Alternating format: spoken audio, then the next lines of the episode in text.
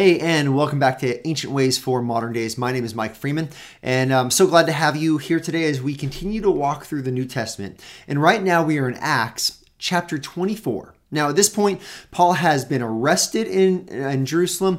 He is uh, he's kind of awaiting trial, and there's going to be a handful of different trials. And what we're going to look at today is a portion of his defense as he is standing before Felix, and uh, and he's giving his defense. So he has been accused. He's been accused of rioting, of of really kind of disrespecting the Jewish people and their religious faith, and uh, and now he's going to give. A, I just want to look up a portion of his defense right here, and, and I want us to consider for us the the ancient way for the modern day. And so, if you want to look with me, the text is verses fourteen through sixteen. Now, uh, Paul is, he, he's already spoken a few words of his, uh, introducing his defense, but, but here's what we have. He says, "But this I confess to you, that according to the way," this is the Christian faith, this is the fulfillment of the Jewish prophecies, the, the Old Testament expectation that, that the Messiah was going to come. So he says, according to the way, which they, those Jewish people here, they call a sect.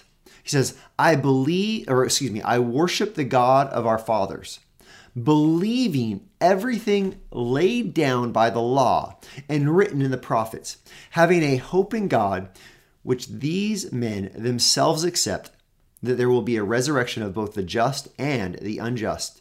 So I always take pains to have a clear conscience toward God and man.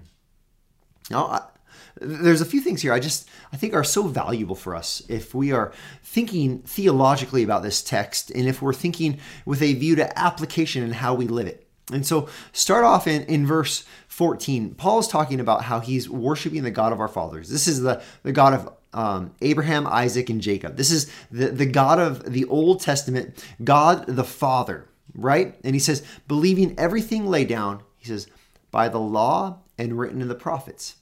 This is interesting because he's talking about everything laid down by the law. He's not saying that he, he believes that, that this law is is binding any longer. Why? Well, because he is he's experienced the grace and the forgiveness of Jesus Christ. He now is part of the, the new covenant that is simply this, this covenant that when we trust, when we have faith in Jesus' death and resurrection, we are made righteous and we now walk with God. So he says, having a hope in God, which these men themselves accept. Look at what he says, that there will be a resurrection of both the just and the unjust.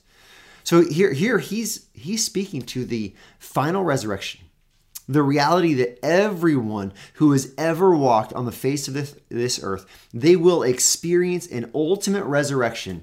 And he speaks of the just and the unjust. The just, these are the righteous. These are those who stand in right relationship with God. Not justified based on their deeds, but justified based upon the work of Christ. This will be a resurrection to eternal life. And he says there will be a, a resurrection of the unjust as well.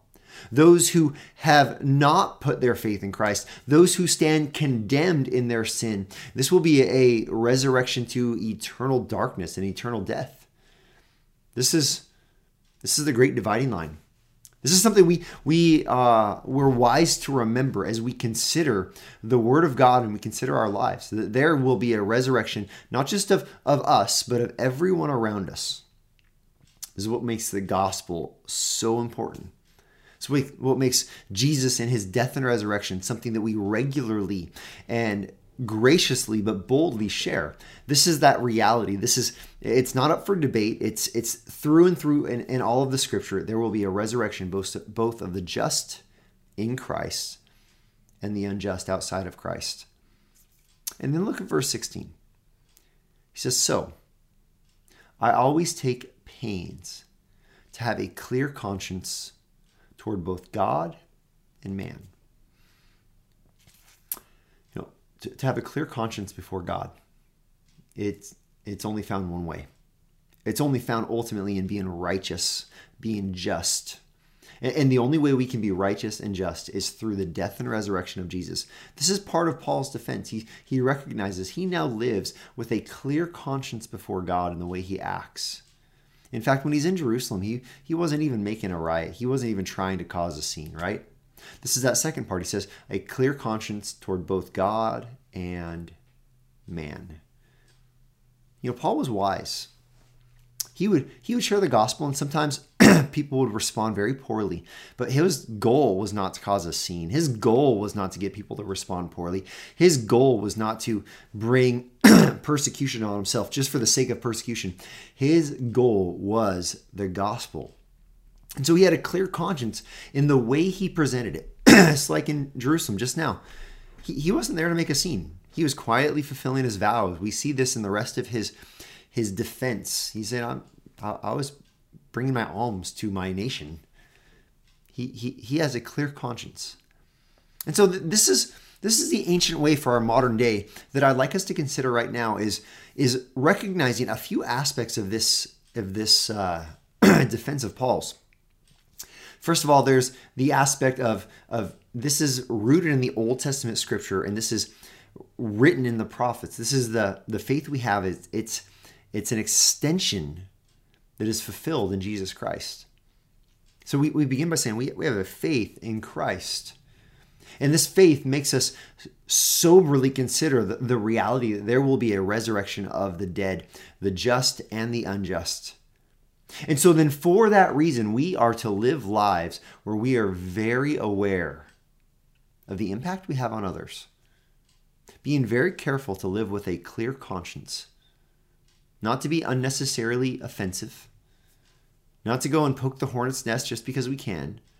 There are days where that might need to happen, where, where those things, where, where offense happens, where, where the pot needs to be stirred. I've been in some situations where it's obvious someone needs to say something, and, and, and that's oftentimes that, that, that happens. But it's not, I'm, I'm going to go and cause trouble. I'm going to go find a fight to pick. That, that's not Paul's methodology. That's not his manner. And that's not our ancient way for the modern day. Ours is to live with a clear conscience before God and before man, in light of the Old Testament scripture that points to the gospel of Jesus Christ, which is the only way that we can stand with confidence on that day of resurrection and that day of judgment. So this ancient way for our modern day, it's, it's leading us to consider how we live before others and how we live before God. Are we presenting the truth, and are we doing it with love? That's our ancient way for today's modern modern day.